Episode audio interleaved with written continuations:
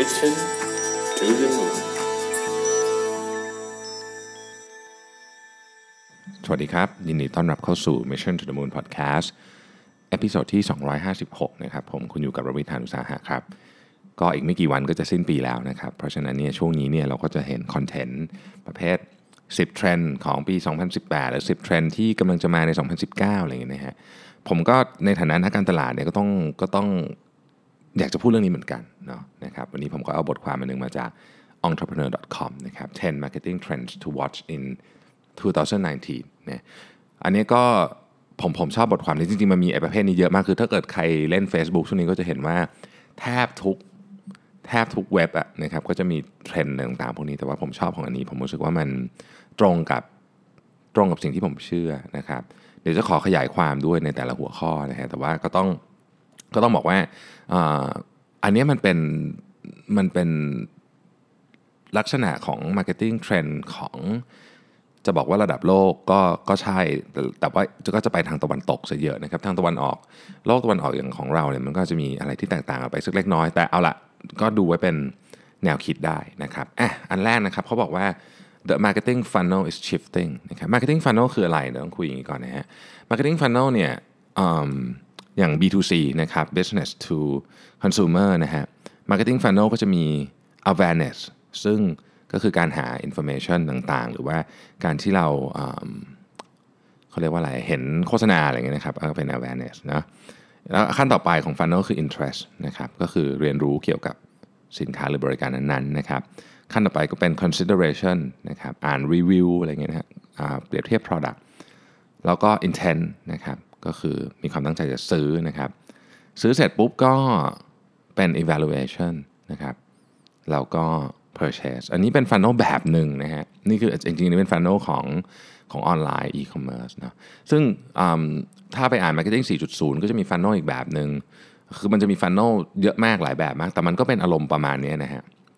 เริ่มต้นจากกว้างที่สุด รับรู้ก่อนเสร็จแล้วก็ค่อยๆ มาถึง purchase แล้วตอนหลังก็อาจจะไปเป็น loyalty นะครับ เป็น advocacy คือเป็นเหมือนกับคนที่โฆษณาให้แบรนด์อะไรพวกนี้นะฮะเทรนปี 2019 ที่ entrepreneur.com เขาเขียนไว้ก็คือว่าไอ้ marketing funnel เนี่ยมันจะเปลี่ยนนะครับ marketing funnel นี่มันจะเปลี่ยนคือลูกค้าตอนนี้รู้สึกว่าเหมือนกับมีคนจะตะโกนใส่เขาเยอะเกินไป คือคือการทำโฆษณาเนี่ยถ้าเกิดมันไม่ได้ถูก tailor-made หรือมันไม่ได้ถูกทำให้ตรงตามความสนใจของลูกค้าเนี่ยมันก็เป็นลักษณะของการตะโกนใส่ลูกค้าก็คือเรียกร้องความสนใจนะฮะซึ่งเอิ่มเทรนด์นี้มันน่าจะค่อยๆลดลงนะฮะคือมันมีความเป็นไปได้ที่เราเนี่ยจะจะต้องทำคอนเทนต์กับกับ audience ที่ niche มากๆ คือแม้เราจะขายของอย่างเดียวกัน แต่ถ้าเกิดเรามี audience หลายกลุ่มเนี่ยนะฮะ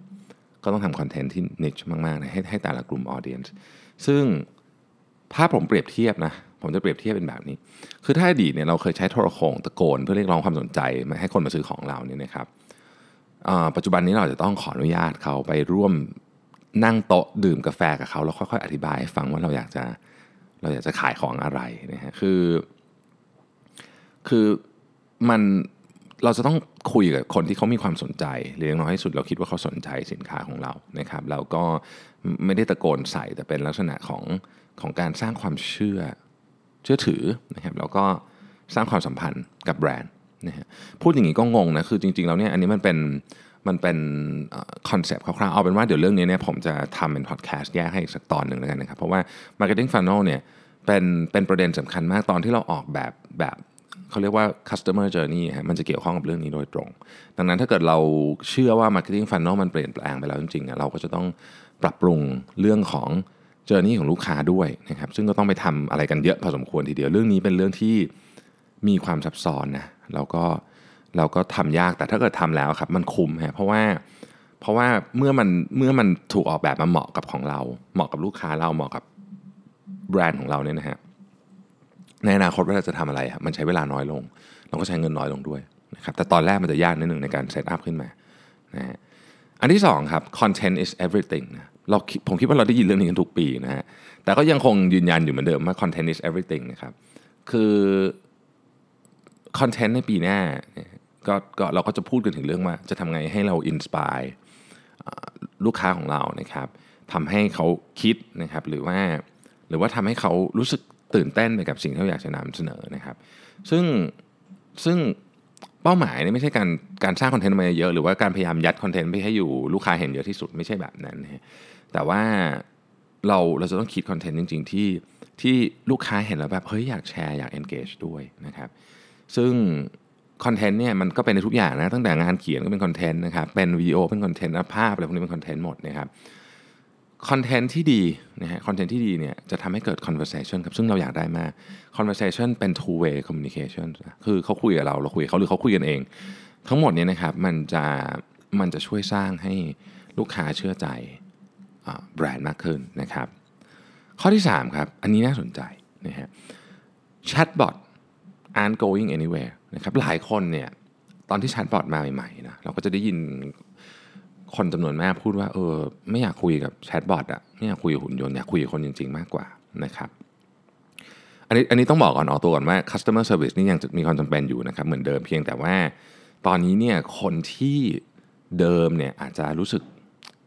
ไม่อยากคุยกับ บอทแชทบอทเนี่ยนะฮะปัจจุบันนี้เนี่ยคนคุยกับแชทบอทมากขึ้น แล้วรู้สึกว่าโอเคด้วยนะครับรู้สึกว่าโอเคด้วยนะครับดู research นึงนะครับ Grand View Research Report เนี่ยบอกว่าแชทบอทในโลกนี้ทั้งหมดเนี่ยนะฮะมีอัตราการเจริญเติบโตนะครับที่ประมาณ 25%ต่อปีถือว่าเยอะมากนะฮะถือว่าเยอะมาก แล้วก็ 45%ของ end user นะครับ 45%ของ end user เนี่ยนะฮะโอเค คือชอบคุยกับแชทบอทมากกว่านะครับ เพราะฉะนั้นเนี่ยหลายครั้งเนี่ยนะครับ ถ้าเกิดว่าเรารู้สึกว่าเราจะต้องเราจะต้องมีการติดต่อลูกค้าเยอะโดยเฉพาะในเว็บไซต์เนี่ยนะฮะ การที่เอาแชทบอทมาเพื่อใช้ในการตอบคำถามให้เร็วนะครับ สร้างความพึงพอใจให้กับลูกค้ามากกว่า แน่นอนว่าการได้คุยกับคนจริงๆอะมันดี น่าจะดีกว่าอยู่แล้ว แต่ว่าคนจริงๆอะมันมี resource จำกัด นะครับแล้วก็ถ้าเกิดเขาต้องการคำถามที่ที่ตอบรวดเร็วเนี่ยคนจริงตอบเร็วสู้แชทบอทไม่ได้ นอกจากว่าคุณจะมี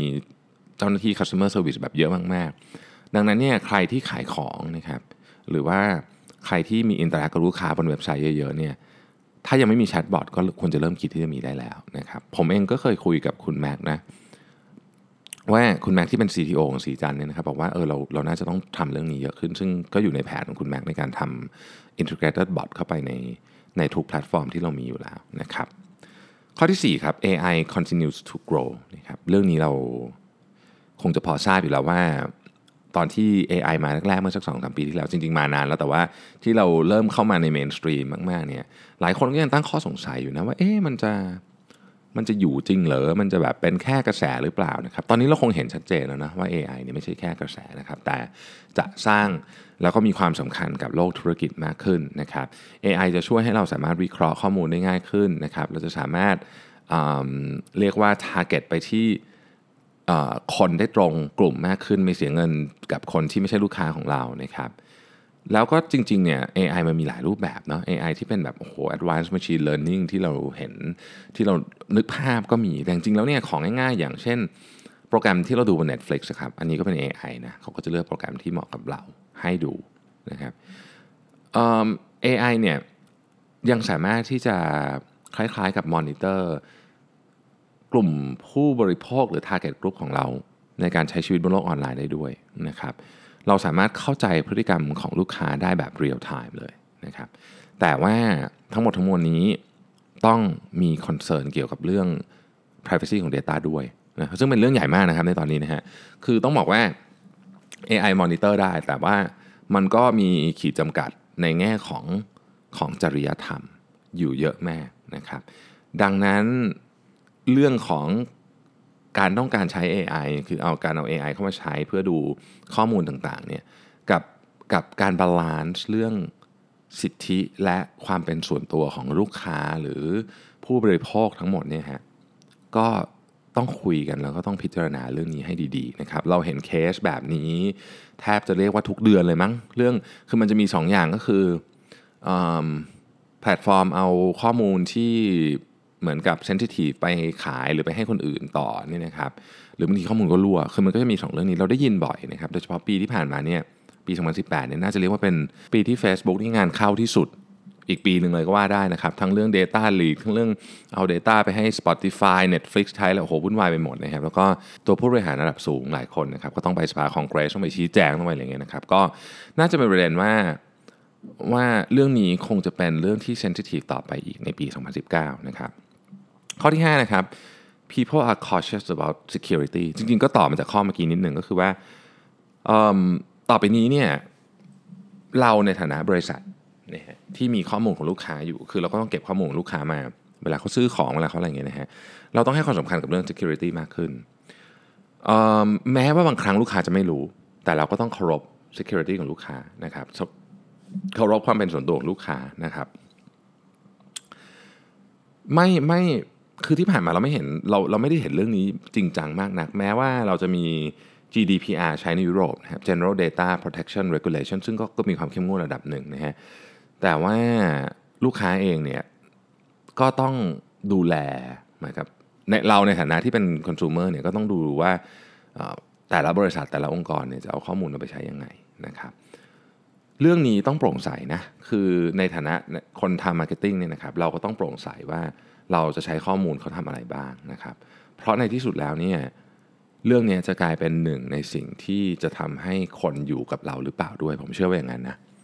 เป็นประเด็นที่สำคัญและคนจะ concern เรื่องนี้มากขึ้นเรื่อยๆ เพราะมันมีข่าวเรื่องนี้ออกมาเยอะ แล้วก็ความรุนแรงก็เพิ่มขึ้นนะครับ ข้อที่ 6 คือ voice search is getting louder นะครับมีรายงานจาก search engine land นะครับบอกว่า voice based commerce เนี่ยนะฮะเอาเฉพาะในอเมริกาเนี่ยนะฮะ ตอนนี้ 1.8 พันล้านเหรียญสหรัฐ ซึ่งก็ไม่เยอะอะไรนะฮะตอนปี 2017 นะครับ แต่ว่าเขาคิดว่ามันจะสูงถึง 40 billion ก็คือ 40,000 ล้านเหรียญในภายใน 2022 ก็คืออีกกี่ปีอะ3ปีนะครับ ซึ่งแปลว่าเนี่ยเรื่องเรื่อง voice search เนี่ยอัตราการเจริญเติบโตนี่มันจะสูงแบบแบบหลายร้อยเปอร์เซ็นต์ทุกปีนะฮะจริงๆ voice search เนี่ยเป็นเทคโนโลยีที่ดีมากนะครับ เพราะว่าเพราะว่ามันมัน ทำให้เราไม่ต้องหยิบมือถือขึ้นมาตลอดเวลานะครับ แล้วก็จริง ๆ มันปลอดภัยกับหลายเรื่อง เช่นกับรถนะครับแล้วมันก็สะดวกด้วยนะครับในหลาย ๆ ประเด็น หลายท่านอาจจะคุ้นเคยกับ voice search อยู่แล้ว ถ้าเกิดท่านมี Alexa อยู่ที่บ้าน หรือว่าท่านมี Google Home อยู่ที่บ้าน voice search ก็ก็น่าจะเคยใช้กันอยู่แล้วนะครับ แต่ในอนาคตเนี่ยมันจะมันจะเพิ่มขึ้นเรื่อยๆ หลายคนมีการคาดการณ์นะว่าในที่สุดแล้วเนี่ย voice search จะมามาแทนการพิมพ์ มาแทน texting แบบเดิมที่เราใช้อยู่นะครับซึ่งตอนนี้พวกซอฟต์แวร์ฮาร์ดแวร์อะไรต่างๆ มันก็พัฒนาไปดีขึ้นเรื่อยๆ ตอนแรกๆ มันจะงงๆ หน่อยนะ มันพูดแล้วก็เราก็ต้องแบบ ผมเคยพูดกับกับ Google Home จะจะพูดคำว่าหัวหินนะพูดกันเท่าไหร่ก็ไม่เข้าใจสักทีว่าหัวหินคืออะไรอะไรเงี้ยนะฮะแต่เดี๋ยวนี้เข้าใจแล้วนะฮะเพราะฉะนั้นเนี่ยมันก็มันก็น่าจะโตขึ้นมาเร็ว ดังนั้นเราก็ควรจะต้อง เราก็ควรจะต้องเตรียมการนะครับในฐานะนักการตลาดที่จะรองรับ การเจริญเติบโตของ voice search ด้วยนะครับอันที่ 7 ครับ vertical video is on the rise นะครับ vertical video คือวิดีโอแนวตั้งนะฮะคือวิดีโอเนี่ยเป็นเป็นคอนเทนต์ที่มีคนเสพเยอะที่สุดอยู่แล้ว แล้วในบรรดา Data ทั้งหมดบนโลกใบนี้มันอยู่ในฟอร์มของวิดีโอมากที่สุดนะครับซึ่งแน่นอนว่าตอนนี้แทบทุกคนก็ก็มี วิดีโอใช้เป็นของตัวเอง ทั้ง Facebook ทั้ง Instagram ทั้ง YouTube ทั้งอะไรพวกนี้นะฮะ ทีนี้เนี่ย YouTube ไม่ใช่ขอโทษ Instagram เนี่ยเขาก็เพิ่ง launch IGTV เนาะเมื่อเดือนมิถุนาที่ผ่านมานะครับ ก็ปรากฏว่า IGTV เนี่ยอนุญาตให้คนเนี่ยสามารถที่จะโพสต์ content ที่ยาวขึ้นได้นะครับ แล้วก็เราจะสามารถทำพวก demo พวก interview พวก case study ได้นะฮะได้ไปถึง live stream virtual reality ก็ได้นะครับ ทีนี้เนี่ยต้องบอกว่า IGTV เนี่ยเป็นเป็น vertical video ซึ่งปรากฏว่ามันแค่แค่พลิกไปแนวนอนกับแนวตั้งเนี่ยคนขี้เกียจพลิกเยอะมากนะครับข้อมูลจาก IGTV ให้มาแบบนั้น ดังนั้นเนี่ย vertical video ก็อาจจะเป็นรูปแบบของการทำ production video ใหม่ในปี 2010 ไม่ใช่ไม่ไม่ใช่ใหม่ จริงๆ คนเขาทำมาเยอะละ อย่างในเมืองเมืองไทยกับญี่ปุ่นก็มี C channel ซึ่งเขาทำ vertical video มาตั้งนานแล้วนะฮะแต่จะเห็นเยอะขึ้นแล้วกันนะครับในในปี 2019 นะครับ ข้อที่ 8 นะครับ it's time to focus on Gen Z นะครับ Gen Z เนี่ยตอนนี้ก็เริ่มอายุเยอะขึ้นแล้วนะครับ แล้วก็เริ่มเข้าสู่ตลาดแรงงานนะครับ พอเริ่มเข้าสู่ตลาดแรงงาน ก็แปลว่ามีกำลังซื้อมากขึ้นนะฮะ ทีนี้เนี่ย Gen Z เนี่ยมี Gen Z นี่เติบโตมาในโลกที่ต้องบอกว่า แม้จะมีเทคโนโลยีอะไรค่อนข้างสมบูรณ์ แต่ก็เป็นโลกที่น่ากลัวนะครับ เป็นโลกที่น่ากลัว แล้วก็ สภาวะเศรษฐกิจที่ Gen Z เจอมาเนี่ยก็เจอคริสิสมาหลายครั้งเหมือนกันนะตั้งแต่จะบอกว่าตั้งแต่เขาเกิดเลยก็ว่าได้นะครับ ก็จะเจอคริสิสมาหลายครั้งเหมือนกัน แล้วก็ Gen Z เนี่ยเป็นเป็นเจเนอเรชันที่ต้องการ authenticity ต้องการความเรียลนะครับ ต้องการธุรกิจที่ที่จริงอะจริงใจแล้วก็ต้องการธุรกิจที่รับผิดชอบต่อสังคมด้วยนะครับดังนั้นเนี่ยมันมีความเป็นไปได้สูงมากเลยที่ Gen Z เนี่ยจะเลือกซื้อของหรือเลือกที่จะ มีปฏิสัมพันธ์กับธุรกิจที่มีความตั้งใจที่จะทำให้โลกนี้ดีขึ้นนะฮะข้อ 9 ครับ visual search are taking off นะฮะ visual search เนี่ยก็หลายคนก็น่าจะเคยใช้นะใน Google เอารูปไปแล้วก็แปะลงไปมันก็หาให้ว่ารูปนี้คืออะไรนะครับไอ้พวก image search เนี่ย image image search เนี่ยก็มีมานานแล้ว แต่ว่าหลังๆเนี่ยเทคโนโลยีของกล้องดีขึ้นนะครับ แล้วก็มันจะทำให้เราใช้งานมากขึ้นคือถ่ายรูปปุ๊บแล้วเราก็อาจจะ search เลยว่าอะไรที่เกี่ยวข้องกับเรื่องนี้บ้างนะครับคนที่ใช้เรื่องนี้เยอะคือ Pinterest นะ Pinterest ก็เป็นโซเชียลมีเดียที่อาจจะไม่ได้ popular มากในเมืองไทย แต่ว่า popular มากที่อเมริกานะครับในเดือนกุมภาพันธ์เนี่ยนะครับ Pinterest launch um, lens feature นะครับแล้วก็ iSearch มีคนเสิร์ช ผ่าน Pinterest เนี่ย600 ล้านเสิร์ชต่อเดือน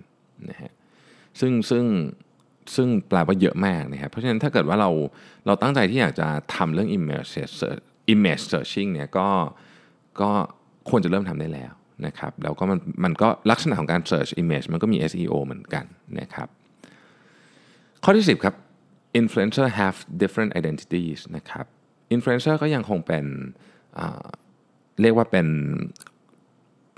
กำลังสำคัญเนาะในการทำการตลาดของแบรนด์ต่างๆนะครับแต่สิ่งที่เราเห็นจริงๆ มันมีเทรนด์ตั้งแต่ปีนี้แล้วก็คือว่า micro influencer เนี่ยเกิดขึ้นเยอะขึ้นมากนะครับ micro micro influencer เนี่ยอาจจะเป็นเพื่อนคุณก็ได้นะครับหรืออาจจะเป็นใครก็ได้แหละจริง ๆ แล้วที่ที่เขาอยู่ตรงนั้นเขาอยู่ใกล้ตัวกับลูกค้ามากกว่านะครับแล้วก็แล้วก็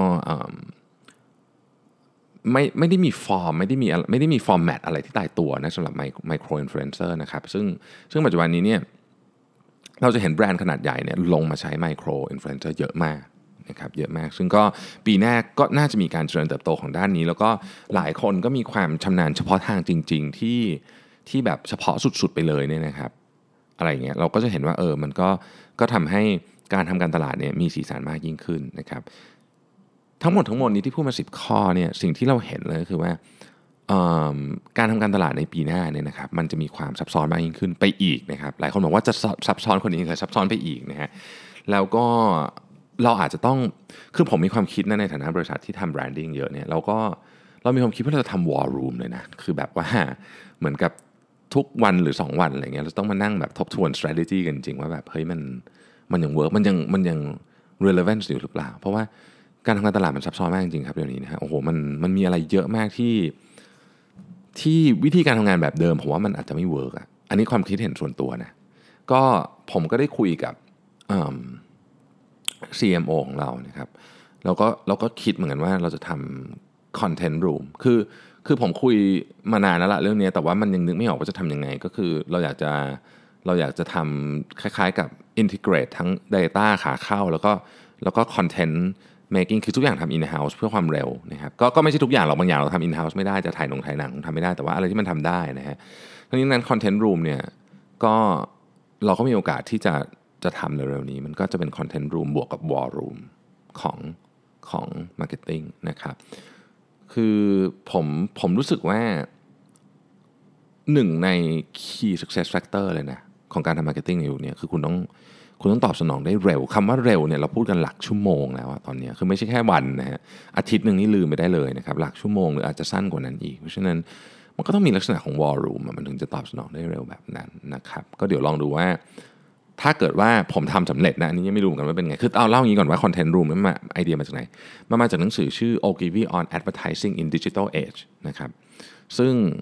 เป็นหนังสือที่คนทำโฆษณา หรือคนที่ทำงาน marketing ก็ควรจะต้องอ่านนะครับผมก็ น่าจะเคยรีวิวไปแล้วด้วยมังเล่มนี้นะฮะทีนี้เนี่ยไอ้ content room เนี่ยก็มีคอนเซปต์เขียนอยู่ในหนังสือเล่มนี้นะใครอยากไปอ่านก็ลองไปอ่านดูนะครับก็จะมีว่า content มีกี่ประเภท เราจะมอนิเตอร์อะไรเพื่อสร้าง content ให้ดีที่สุดอะไรอย่างเงี้ยนะครับผมว่ามันน่าจะเป็นวิธีการทำการตลาดที่ถูกต้องในอนาคตเลยแหละที่ที่เราพูดมาทั้งหมด 10 ข้อเนี่ยมันเกี่ยวข้องกับ content room เรียกว่าทุกข้อเลยก็ว่าได้นะครับ โอเค อันนั้นก็เป็นเนื้อหาตรงนี้นะครับ ผมขออนุญาตทบทวนอีกหนึ่งครั้งนะครับ ว่ามีอะไรบ้างนะครับ10 marketing trends to watch in 2019 นะครับ 1. the marketing funnel is shifting นะครับ 2. content is everything นะฮะ 3. chatbots aren't going anywhere นะฮะ 4. AI continues to grow นะฮะ 5. people are cautious about security 6. voice search is getting louder 7. vertical video is on the rise นะครับ 8. it's time to focus on Gen Z นะฮะ 9. visual search are taking off นะฮะแล้วก็ 10 ก็คือ influencers have different identities นะครับ มี 10 ข้อด้วยกันนะครับ ก็หวังว่าจะเป็นประโยชน์สำหรับทุกท่านที่เตรียมแผนในการทำ marketing ปีหน้านะครับ